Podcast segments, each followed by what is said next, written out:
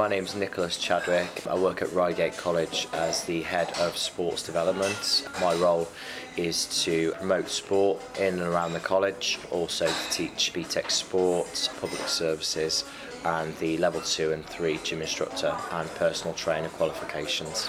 So my career started um, originally from Stoke-on-Trent in Staffordshire, and I always knew that I wanted to go into teaching, and I started as a cover supervisor for three years at a high school in, in Stoke-on-Trent, really to gain as much experience as possible by assisting uh, teachers and also taking classes as well. Very fortunate to, to relocate to Surrey, to move to Reigate College, who took me on as a trainee teacher of uh, sport and public services in September twenty twelve. The P G C E programme was split into two years, so I had a range of teaching responsibilities, but also on Monday evenings I attended a P G C E in further education, which was run in partnership with Canterbury Christ Church University and also Reigate College as well.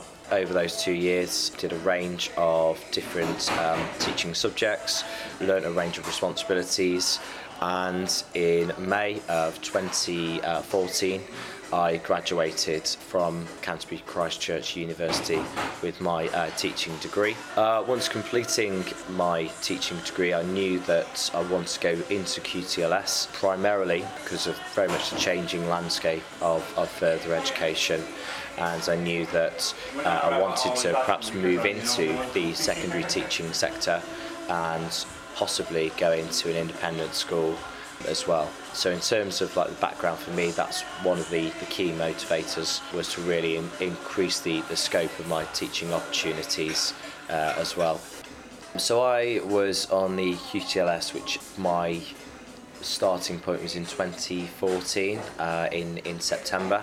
So in the same year as I finished my P G C E, I knew that I wanted to start the Q T L S programme um, immediately, whilst my knowledge was still still fresh, and I was uh, currently going through a lot of C P D uh, and attending meetings. So I wanted to use all of that as evidence for my Q T L S um, workbook. So all of my teacher trainers knew about Q T L S and they're huge advocates of it, and they said this was a fantastic progression route for all trainee teachers.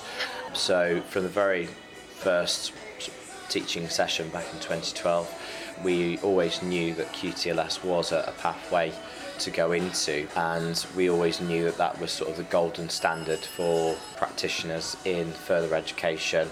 Uh, as I said, to increase the real scope of teacher training and opportunities. Yeah, I think that it opens doors to new new opportunities, new places of work. Um, also, it gives you a focus with, with teaching. So I did my Q T L S during the winter months, and it was fascinating how I collated all my, my C P D, such as attending meetings or setting up meetings, insets and training events. So all of the things I took for granted, I never really took a step back and thought about, you know, how much I, I did at my place of work. So it was good to have a focus and also to really reflect on what I was doing inside of the college uh, as well, and a lot of things that you do, as I say, take for, for granted. I think that uh, for me, having sort of gone into TrainAid, and uh, I know that they're very much a dynamic company, and it's sort of helping people who are on the level four and five courses for a progression route. So especially the level five students, once they finish their, their course, they're sort of burning to know, like, you know, you know, I want to go into secondary or, you know, primary and, and the different sectors.